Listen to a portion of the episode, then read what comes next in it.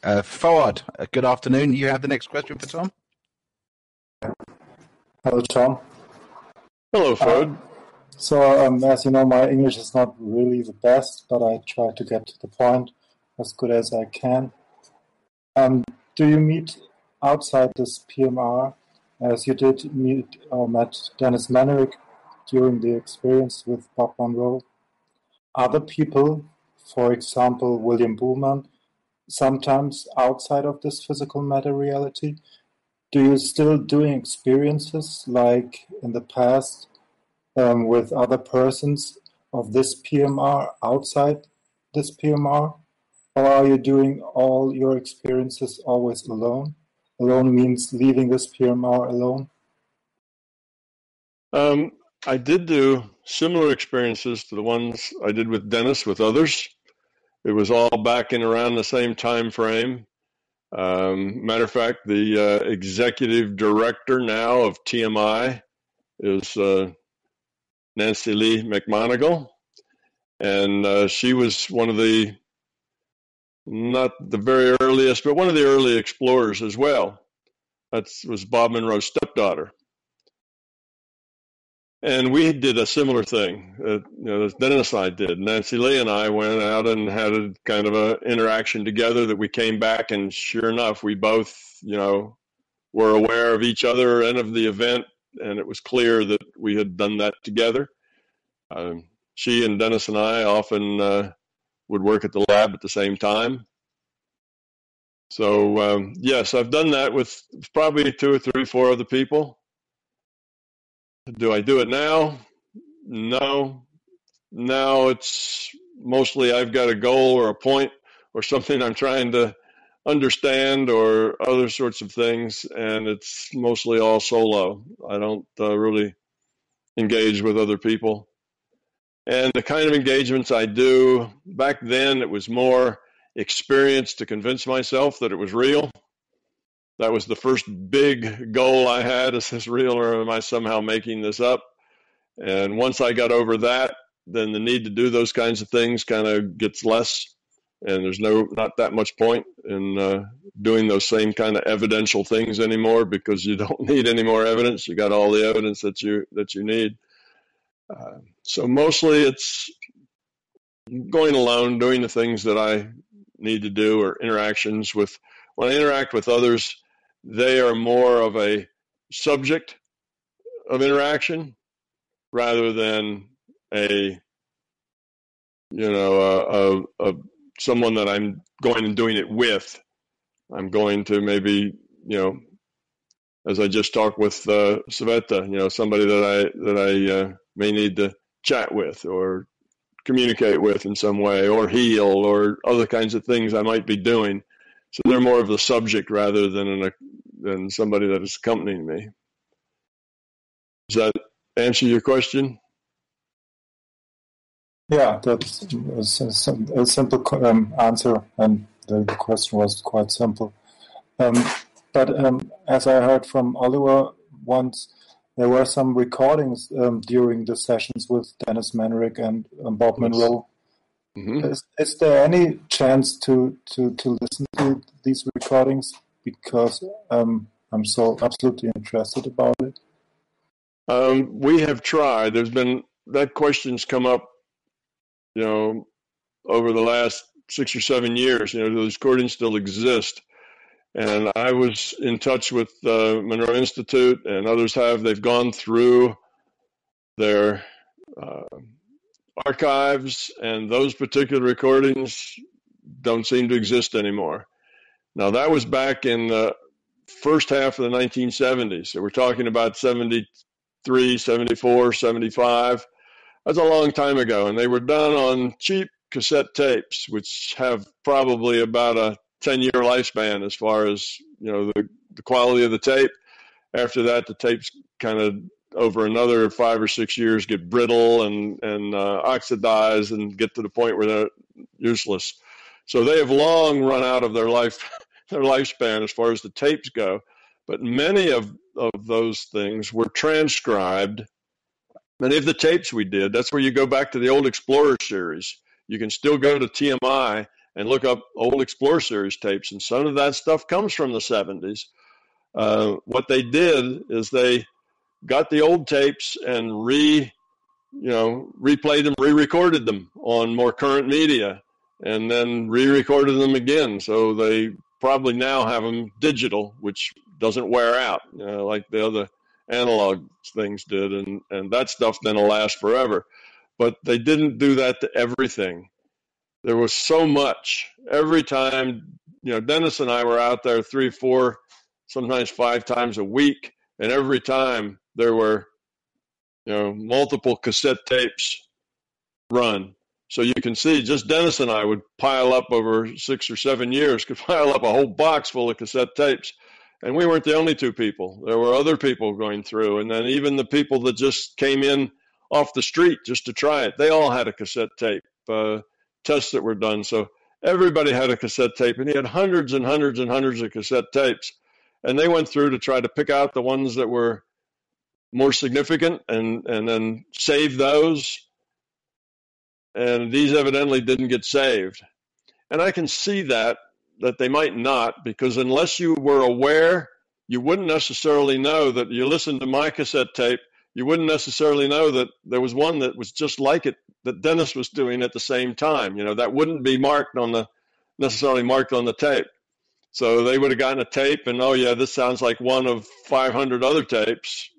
Eh, you know, we, we won't do that one. It's just a sample like ones we've already got. And they probably would have missed altogether the fact that that was one where Dennis and I were on that trip together. You know, when you're doing it, you don't think about the longevity of the you know of the material or even how significant it was. Dennis and I did really unusual things, had unusual experiences three or four times a week.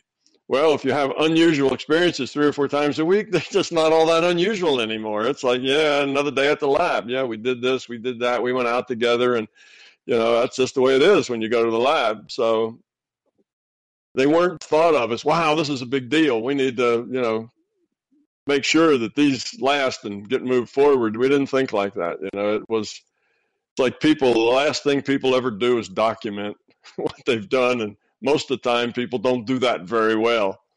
It's a it was a real time thing and all the documentation was taking the cassette tapes and throwing them in a big box you know that was our documentation. But a decade later when they were starting to dissolve and the tapes weren't very good anymore and people decided to go in well it was different people wasn't dennis or i or nancy lee you know it was people who just had a box of tapes and they were going to go through and see what they should save but they weren't really there at the time that they were made. These were new people that came in later that did that so it just fell through the cracks. We've tried they've tried to go back and it uh, just gone. That's gone. Best you can do is uh, is you can talk to Dennis about it, and you can talk to me, and you can talk to Nancy Lee, who uh, she and I did one. I say that uh, was very similar, and you can get those conversations. But I think that's about all that remains of it. But it's not that. It's not that hard to do, evidently. Although I should say that all of us had been probably three or four years, you know, many times a week working in this area. So I guess we weren't just like the average person off the street, you know, that has an out of, out of body. We were kind of primed, if you will, to do these things and pay attention to details and practiced in the states that we got into. So it may, in that way, have been fairly unusual. But sorry, there just doesn't seem to be any of that documentation around anymore. That's the way it is when you have a bunch of scientists just having fun. You know, they're, they're not that clever about their documentation. And years later, it'd be really great to have those tapes, but it was not that big a deal. Actually, Dennis, it wasn't even that big a deal to him to have the experience. It was just more weird stuff that, you know, we did all the time. And it wasn't the big aha moment for him that it was for me. He had a big aha moment that came later was uh, completely different than that. It was just another one of those strange experiences that we have every couple of days. So that that was the you know now if you just think about it, it sounds like some really extreme event that you'd want to keep track of. But then it was just other you know another day out of the lab. Thank you. Um, if anyone has a question for Dennis, uh, email me, keith at xtevents.com, and I will do my best to get it answered. We don't know what this is up to at the moment, but uh, to him from time to time.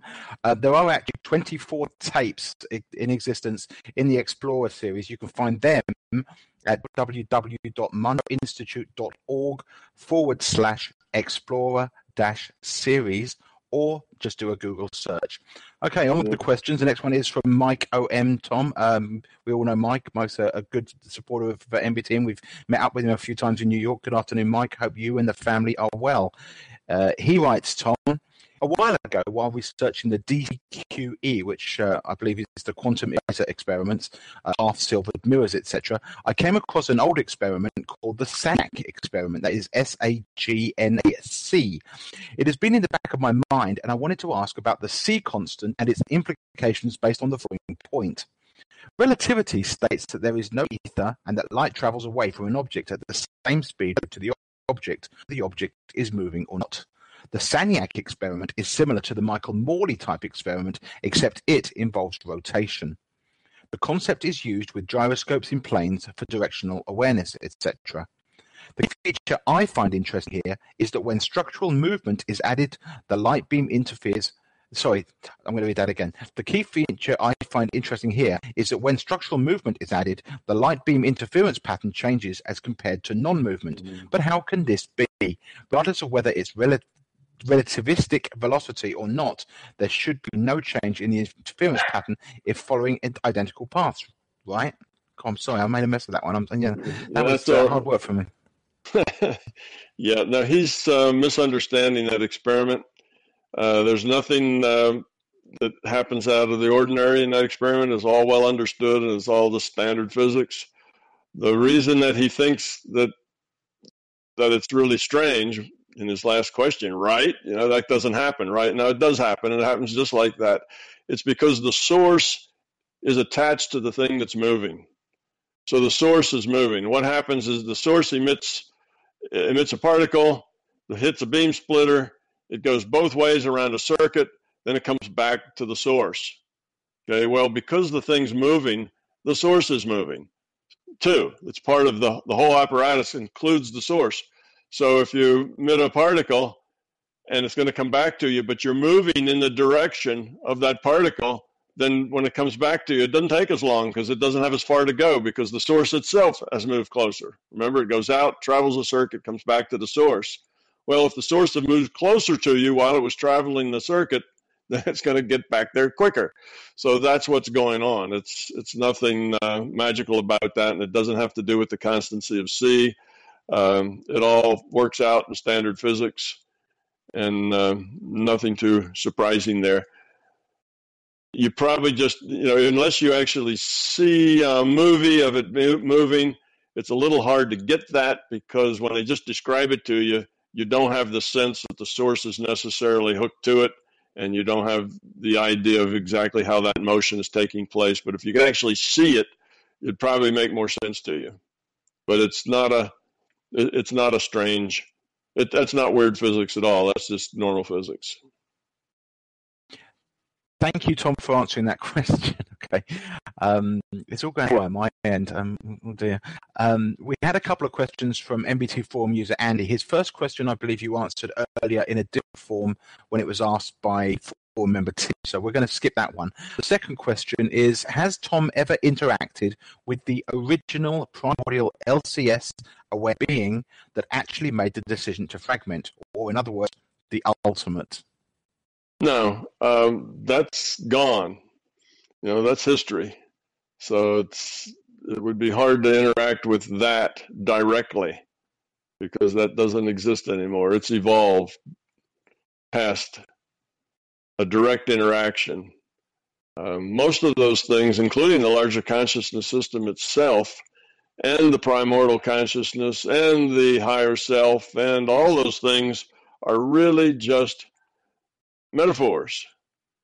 Okay, we have to talk in terms of metaphors when we talk about the larger consciousness system because all we get is data. We never get the source of the data. There's nothing that identifies the source of the data as a particular source. Just we get the information, we get the data, and uh, no flags as to the source come with it.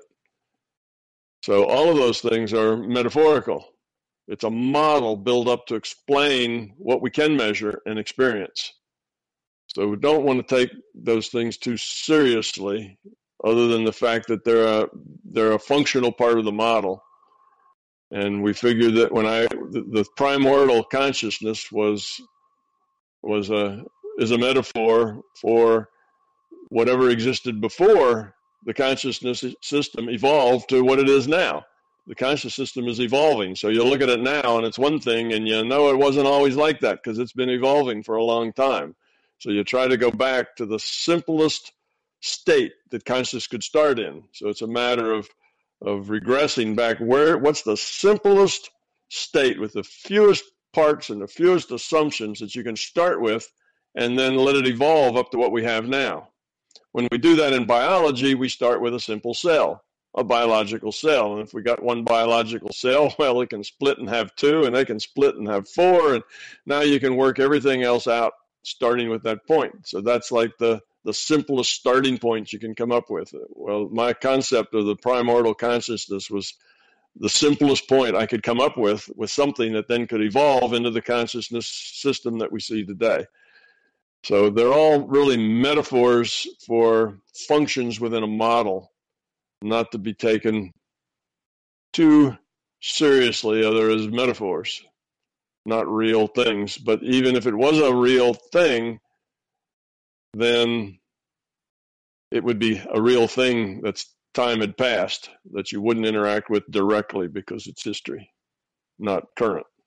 So, no, the answer to that question is no. I've never interacted with something that I thought was primordial consciousness. I've only thought about it as a necessary component in an evolving consciousness system. Right, Tom. Thank you for that. Okay, next one is from Open Skeptic. Using intent in the right way. Um, I have a question, Tom, about using intent. You have said that if you misuse focused intent, the system may give you a learning lesson. My question is, where's the line drawn? For example, some people use focused intent to find a parking lot. Um, thank you, Dennis. We've remember, remember Dennis and his, his parking lot theory. Uh, that works. Um, it's not influencing others' free will. Another example would be um, trying to find a basket inside a grocery store so it's ready waiting for you when you go inside. The reason I ask is because I want to be able to use focused intent as a tool, but I do not want anything that is against the system um, to be used. So, how can a person know? Can you formulate a sentence that expresses only if the system allows me to do this so that you are safe in taking a chance? What about people who never heard about this rule before? What about children who use focused intent? Do they get the same lessons or negative feedback as well? It's not what you do, it's why you do it. That's important. So it's not that you use your intent to find a parking space or a basket cart or uh, make a taxi show up, you know, just when you need to have one. That's not the point. That's that's what you're doing. The point is, is why you're doing it. If you're doing it in a way that is positive towards your own growth, like you're just playing with focused intent to see if it actually works, well, that's not a bad reason to be doing it. You're trying to experience this consciousness system and see if your experience can can uh, validate the things that you've read. That sounds like a good a good uh, reason to be doing those things. So that's okay. Now, if you do the same thing because, you know, um, you and somebody else where you work are having a little contest of who can, you know, get the the better parking space. So you have an intent that he, this other person, will never find a space. They'll have to park a half a mile away and walk in the rain, and you are going to find one right up front. And if you're doing that kind of a thing, then that's just ego games, and then it's not going to work very well, or you will end up with a lesson for that. So it's not the looking for a parking space, it's the what's driving it. You know, where is that intent coming from? What's the source? What's the purpose of it? And if the purpose is good and learning, having an experience so that you can get this experience for yourself, that's a good you know, that's a good thing to do. Um, then fine. So just look at your motive. What's your motive for doing? If your motive is a is a decent motive, then there's no problem. If your motive isn't, then there is a problem. So that's that's the point. It's not the thing to do. And children who use their intent, sure they use their intent. A lot of people use their intent to to uh, kind of get what they want, whether it's a shopping cart or you know their parents to you know buy a particular toy for them or whatever else. As long as it's just done without malice, without trying to manipulate, without trying to take advantage of people and manipulate them to do what you want, then it's fine. So it's it's it's it's why you're doing it is what can be the problem, not what you do. So if it's all about you and getting what you want, and I'm going to intend, you know, that uh, you know more money shows up in my bank account, and I'm going to intend this and, and intend things that are all about you and your ego and your and your status and and uh, you know what the boss thinks of you, and you can intend to get that boss to give you a promotion, even though you don't necessarily work very hard, because you're going to whisper in his ear. And if you have those kinds of intents, well, they're all self-serving ego intents, and those will tend to backfire if you overdo that. The system is tolerant. You know, it's not going to give you a terrible lesson because you are kind of flirting on the edge of what's ego and what's not. But if you are a repeat offender and you keep t- trying to take advantage of people or manipulate them, then eventually that'll probably blow up in your face. And that will be your lesson a valuable lesson, no doubt, for the lesson. okay, Beto, I believe I have another question for Tom. You say it's a, it's one and a strange one. This should be interesting. Can you hear me? Yes. Why? I have another strange question.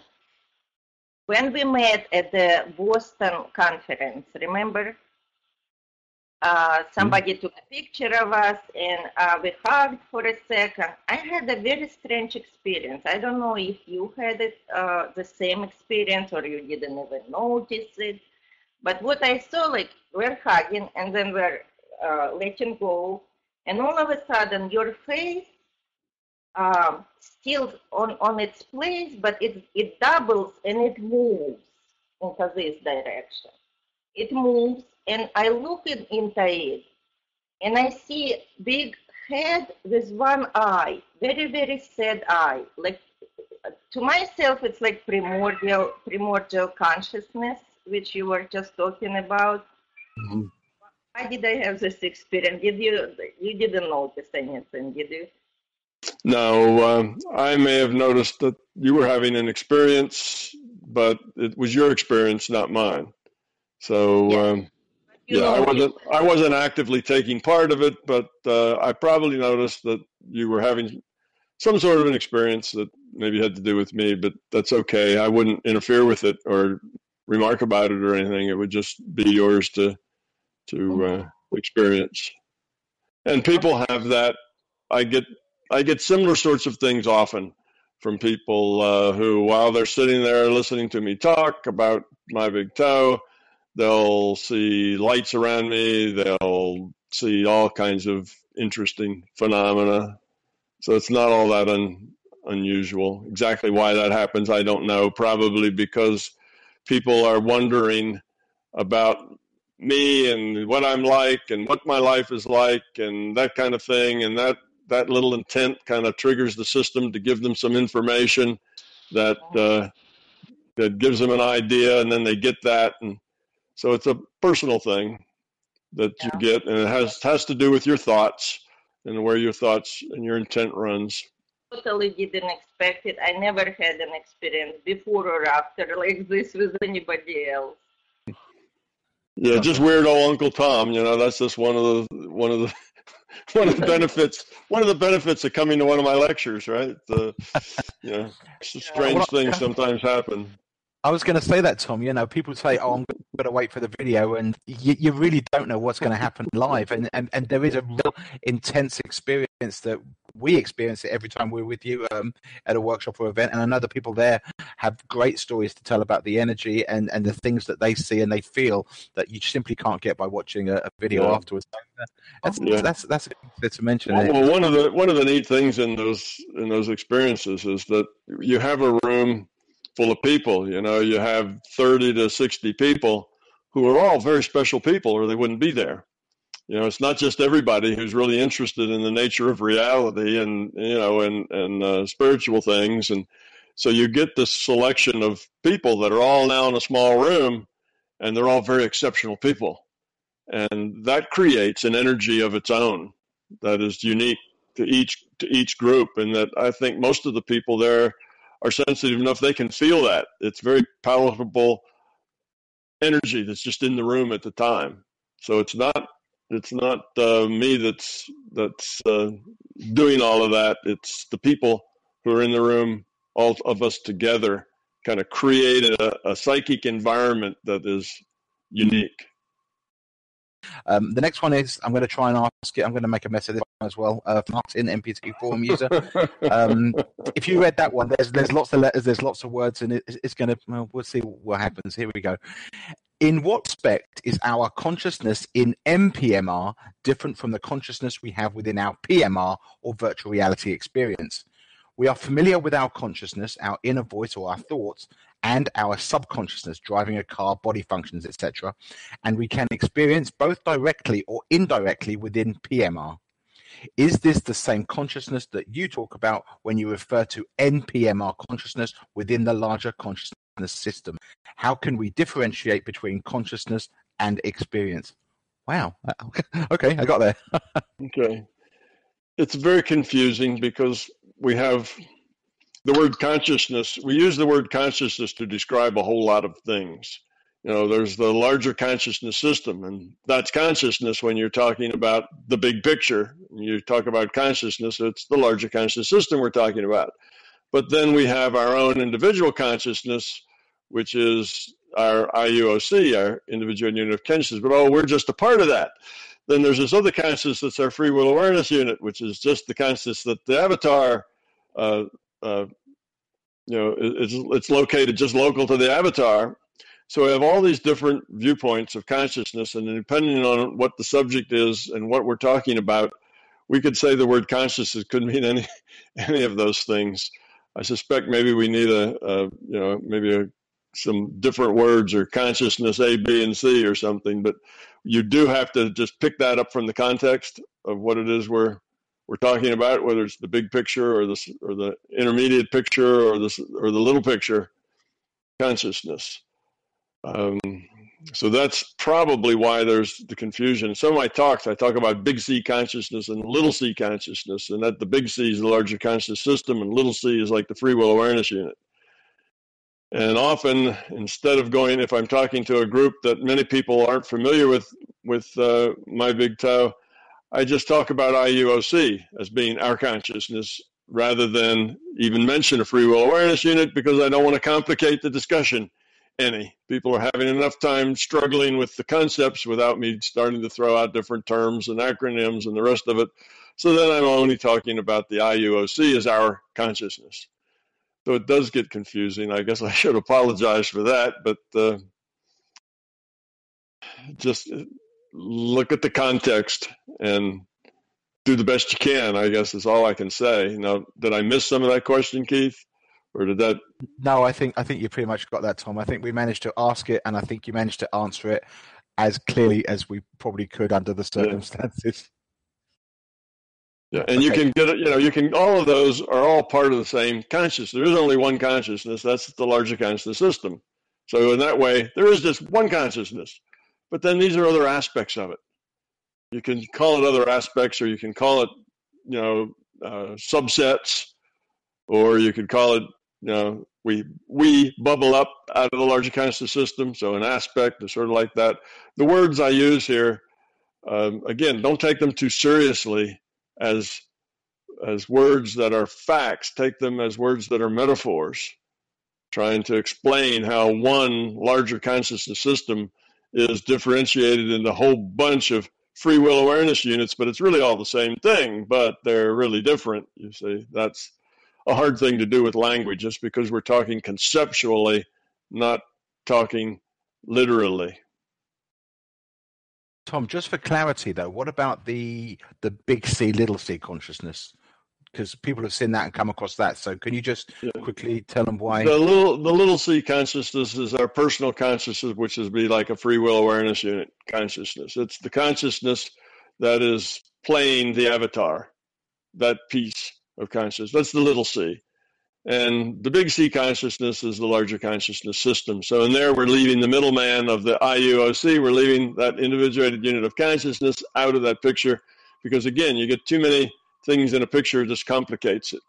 And I did that because the people who, like Libet or Leavitt, uh, who did the experiments, came to the conclusion that uh, consciousness didn't exist, that we were in a deterministic reality because of things that little c did, because of the way little c worked in the avatar. Well, that has to do with the little c being part of an avatar that's an electromechanical device that's very slow. And he was noticing that uh, the body would start to move in tiny little potentials before the awareness was actually aware of something happening. So he said, well, see, it's deterministic. The body's moving without the consciousness even being aware. And that's just wrong. That's just the way the little c consciousness has to interact with an, with an avatar. He didn't have a concept that there was another larger consciousness system of which the little c was just a piece behind. He didn't see that bigger part of the system. He was only seeing a piece of it, and he was mistaking some of the way the conscious and, and the avatar have to work together in the virtual reality. You know, they're passing the data back and forth between the computer and the and the person, and there's delays there, and there's some artifacts of that communication system. Sometimes the avatar has to get started early, otherwise he'll be, you know, late to the to the result. So that's that was different. So that's where the little c, big C came to differentiate between us and our connectedness to the avatar as opposed to the system of which we are a part. Thank you. Okay. okay, we're going to shoot through a few questions we got from uh, CH or Channel 79 on the forum. Um, first one, Tom, very modern. It's hard not to notice the explosive popularity of memes in PMR. Are those just our invention, or is NPR, NPMR also full of memes, or is it just our turn to learn? It's um, NPMR is not full of memes. Now, I say that from the bigger picture viewpoint. Uh, if you go to another physical type reality inside NPMR, which is non physical to us, these other reality systems, you'll find something similar to what we have here. Memes that we have, these are ideas and concepts that just get popular, where, you know, there's a there's a picture or a, a saying or something, and people pass it around, and pretty soon it's I see things going around that I have seen 15 years ago, you know, still being passed around all this time. They've never settled or dropped out or people got bored with them or deleted. They still make the rounds. Um, new people come in, find them interesting, and keep passing them on. So that's the that's kind of the definition of what a meme is, and it has to do with the fact that we've got this new technology we never had before, and we've got the new social media that we never had before, and people are just interacting. Something uh, tickles their fancy, or they think is particularly meaningful or funny or whatever. They pass it around. Uh, you know, people who pass it around, who pass it around, and uh, sometimes it gets changed and modified and gets passed around some more so that's what a what a meme is. It's it's uh, something we cycle. Well, that's very common right now because of the internet and social media are all new, and uh, we tend to do that. I remember when email was first around, people had a hardest time not doing a respond to all, you know, reply to all, and you were constantly getting emails that really had nothing to do with you. You just happened to be on a list and it took a long time before people stopped that and they just began to pay more attention to who they were sending their email to. Before it was just, oh, reply, and they weren't really aware that there was more than one reply button. So part of that will settle down. You know, 20 or 30 years from now, the internet will be a totally different place than it is now. It will mature. It'll grow up some, and there won't be quite so much pass it on to 100 people kind of mentality going on. Right now, it's new tool, and everybody's playing with it. So, no, NPR tends to be more of a singular place. Individuals act as individuals more than people acting in groups there are groups you know, distributed through it, but just NPMR as a whole, in the bigger picture sense, it's a, mostly about single players and their interactions, not so much about group players, unless you get into more button down realities like ours. Okay, thank you, Tom. The next one is there is a common Joker archetype in NPMR scenarios. They appear to be like messing with things and they don't seem to get much resistance for it. What is their function within the system? Well, that is mostly in the perception of the of the person here, of the of the human being. But if they have a function, it's to stir the pot. It's to create um, opportunities. It's to uh, knock you out of your rut. It's to give you challenges. It's to uh, make you think and think again. And sometimes it's just, it might just be humor. And out in the margins, sometimes you'll run into an entity that will just be giving other people a hard time just for the fun of it. You know, that happens, but that stuff's really rare and in the margins.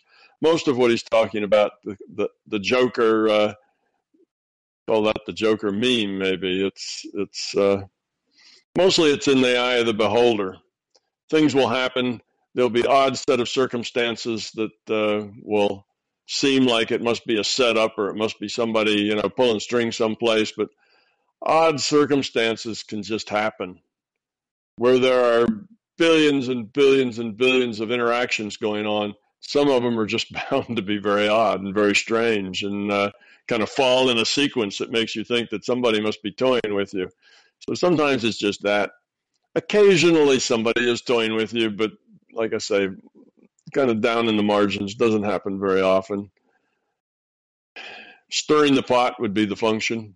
Give people a, you know, a little nudge out of the rut, out of the normal way of thinking of things, and seeing if they, you know, respond um, with just reflex or whether they can think and, and kind of go with that flow or whether they get uh, unhappy or angry or demand that it not be that way or other sorts of things that are basically ego reactions to that or beliefs. You know, now it's the the bad spirits, you know, are having fun with me. So that would be a beliefs sort of thing for the most part. Under the fat part of the curve, it's it's those kinds of things. Thank you. Uh, next, do you know if the LCS is exponential or linear, or does it not have a constant growth pattern at all? No, it doesn't have a constant growth pattern. It, uh, you know, exponential and linear just two two different curves, very specific curves, and it's none of that. But even if we generalize those to steady and progressively quicker, and not limit them just to those two equations, then uh, it's not really like that either. Its its growth probably was a lot quicker. Know, it's like things that mature. Think of you growing up when you mature. That's probably a good way to think of it. When you're two years old, change comes quickly. Between between being two and two and a half, you're almost a different person. Between two and three, you are a different person. Between three and five, you're a totally different person. You keep changing, and the changes are quick. Matter of fact, I noticed once when I was on a two week business trip and I came back, and uh, my son seemed to be completely different. He was saying words, doing things, walking better. It's like that two weeks, the difference was obvious. But from when I just lived with him every day for two weeks, I didn't see that much of a change. It was very gradual and you don't notice it. So that's, you know, it's it, you grow up faster in the beginning because there's so much things to learn. So I suspect right at the time that the larger conscious system split into pieces and was interacting with free will, the change was probably dramatic and fast. And then you get, you know, it gets more uh, asymptotic. And then we invented regular time and and virtual realities that were more physical like and all of these technologies and inventions came along i expect that speeds things up for a while and then that gets asymptotic because it gets to be you know business as usual. So it, i'd say it goes in spurts depending on what's going on. But yes it's always been in an upward you know it always goes up on the whole even if there's pieces of it that go backward sometimes.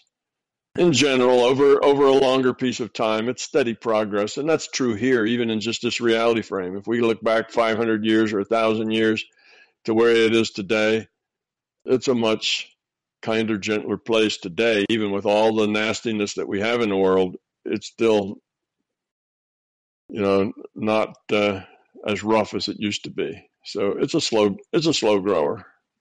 It's tough growing up. It's not quick. No, it's not. Um, since PMR's rate of time is slower than that of NPMR, Tom, should NPMR not be evolving and processing much more rapidly in comparison then? How do we not become vastly outdated?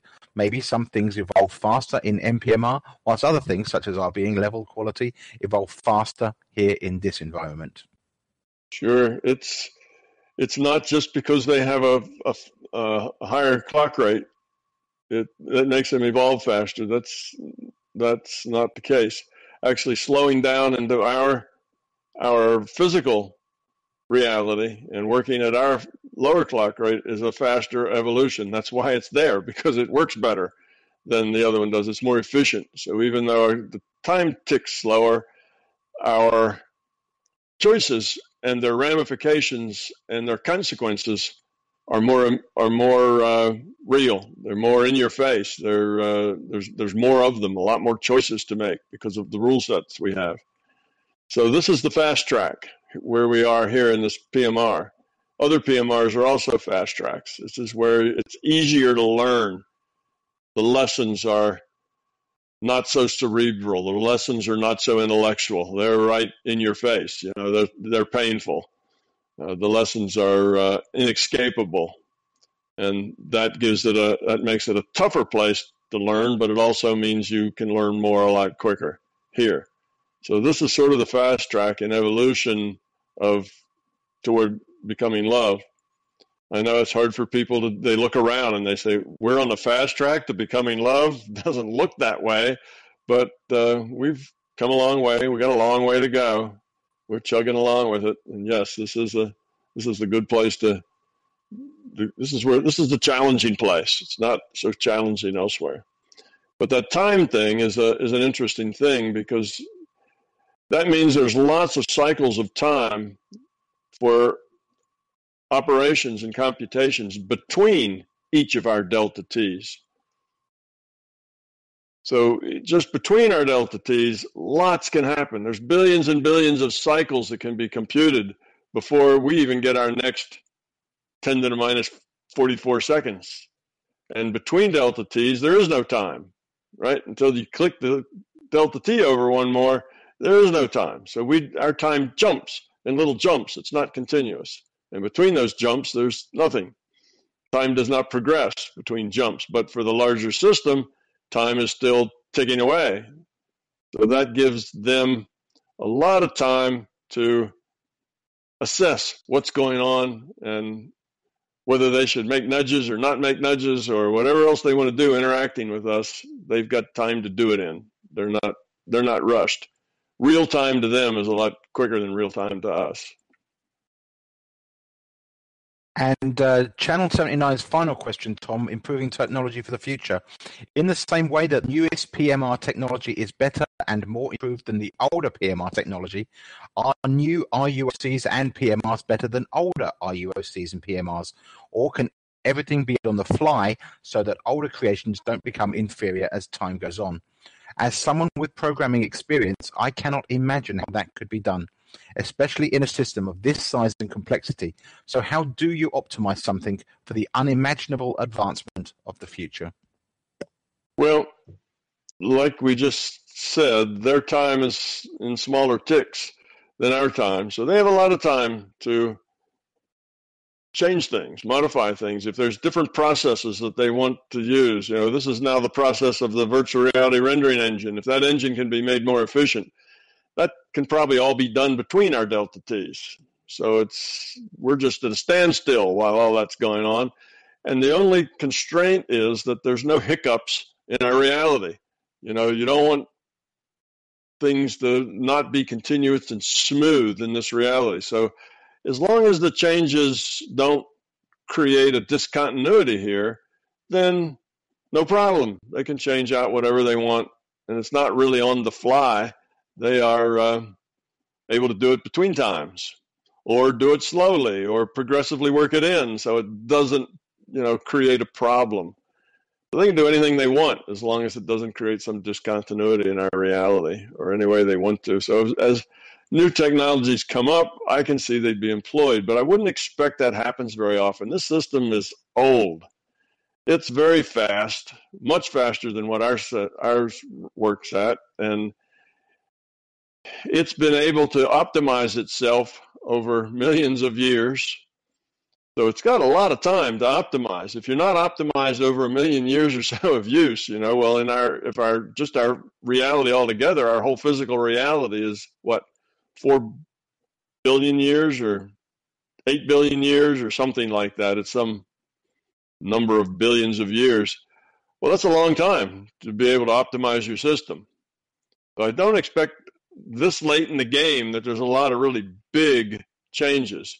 As far as our rule set goes, you can't change the rule set much because the rule set creates our reality. If you change it very much, it's a different reality and you got a big discontinuity. So that has to stay about the same.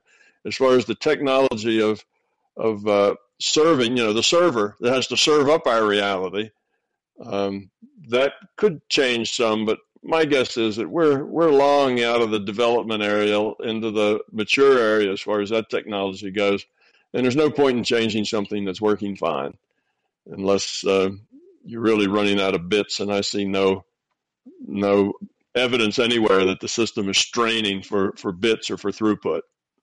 So I'd guess uh, not much, not much change in technology at this point. Now technology changes early on were big, like when the when the system was first evolving and it discovered regular time. Before it had irregular time, but it wasn't until it had regular time that it could flip states in a regular way that it actually could, could then sequence things. So regular time was uh, a big and uh, new technology, which changed everything. So that kind of that sort of thing, even breaking apart into lots of uh, individuated units of consciousness with with uh, free will. That was a new technology that changed everything. So early on, I'm sure there's some big technological changes. Doing patterns of patterns of patterns was probably big compared to just doing a pattern. Since now you could have patterns of patterns, patterns inside of patterns, inside of patterns. Uh, you could you could learn about fractals and fractal patterns, and I'm sure there were lots of new technologies that that uh, made great leaps in this system, but most of that was long, long ago. It's not so much now. It's a pretty stable system at this point. Well, Tom, you know, we've almost come to the end. I've got one more question sitting in front of me uh, from Grzegorz in, um, he's, he's actually in, in Manchester in England. Um, it's a long one. And if you saw the question on definitions of fear, I don't know whether I should read out this whole thing today or whether we should look at it and maybe save it for another time because it's, it's well, long. That is one that I did look at. I had a little bit of time before I signed on today, and I did look at that particular question and I think we can deal with it without you reading it. Um, as far as he goes, the question basically is for the people who haven't read it is that differentiating between fear and being aware of difficulties. And it's a question that I, I have talked to several times in that just because you're fearless doesn't mean you will jump off a cliff. You see, being fearless has to do with being not only aware but being prepared. And he he talks about all these things. And I guess the short answer for him is I agree with him. He he breaks the fear out into several categories, and and then his last question is, "Is this right? You know, have I broken it out correctly?" And the short answer to that is yes. He's broken out correctly. The way he's thinking about it is right, and he's he's on the money. And people though get confused about it. They say, "Well, isn't some fear good? Isn't fear a good thing sometimes? You know, it keeps you out of the woods during the mating season. You know, when the grizzlies are out, uh, it keeps you away from the edge of the cliff. It um, you know, makes you hold on tight on a roller coaster. You know, all those things are good things. Well, that's not fear that makes you do that. If you are if you are aware of risk and then take intelligent measures to deal with that risk, that's different than fear. Okay, that's not fear. No, there is no good fear unless you can maybe come up with a really, really strange kind of scenario. But in general, there is no good fear. Fear is always a problem. If you're afraid, you're much more likely to get hurt in a tight situation. If you're fearful and you see that grizzly bear, you'll run. And as soon as you do that, you've just triggered his prey chasing response, and now you're toast. It's the fear that gets you in trouble. It's the fear when you're, uh, you know, 50 feet under the water that makes you come up too fast rather than taking the time to decompress on the way up. So fear tends to make you do stupid things, makes you do things that are not in your best interest, makes you do things that don't reduce your risk but increase your risk. Being intelligent and aware of risks is a good thing. You need to be aware of risks and react intelligently to those risks, but that's not the same as fear. Fear will always make those risks riskier. You're not as smooth when you're very fearful you don't run very fast. Your muscles are tight. Everything is, is wadded up. You can't think very well when you're panicked. You see, fear's the problem when it comes to to a, a risky situation. Being aware and fearless and prepared are really what you need to be. That's the optimum three that you need to that you need to be. Fear just gets in the way.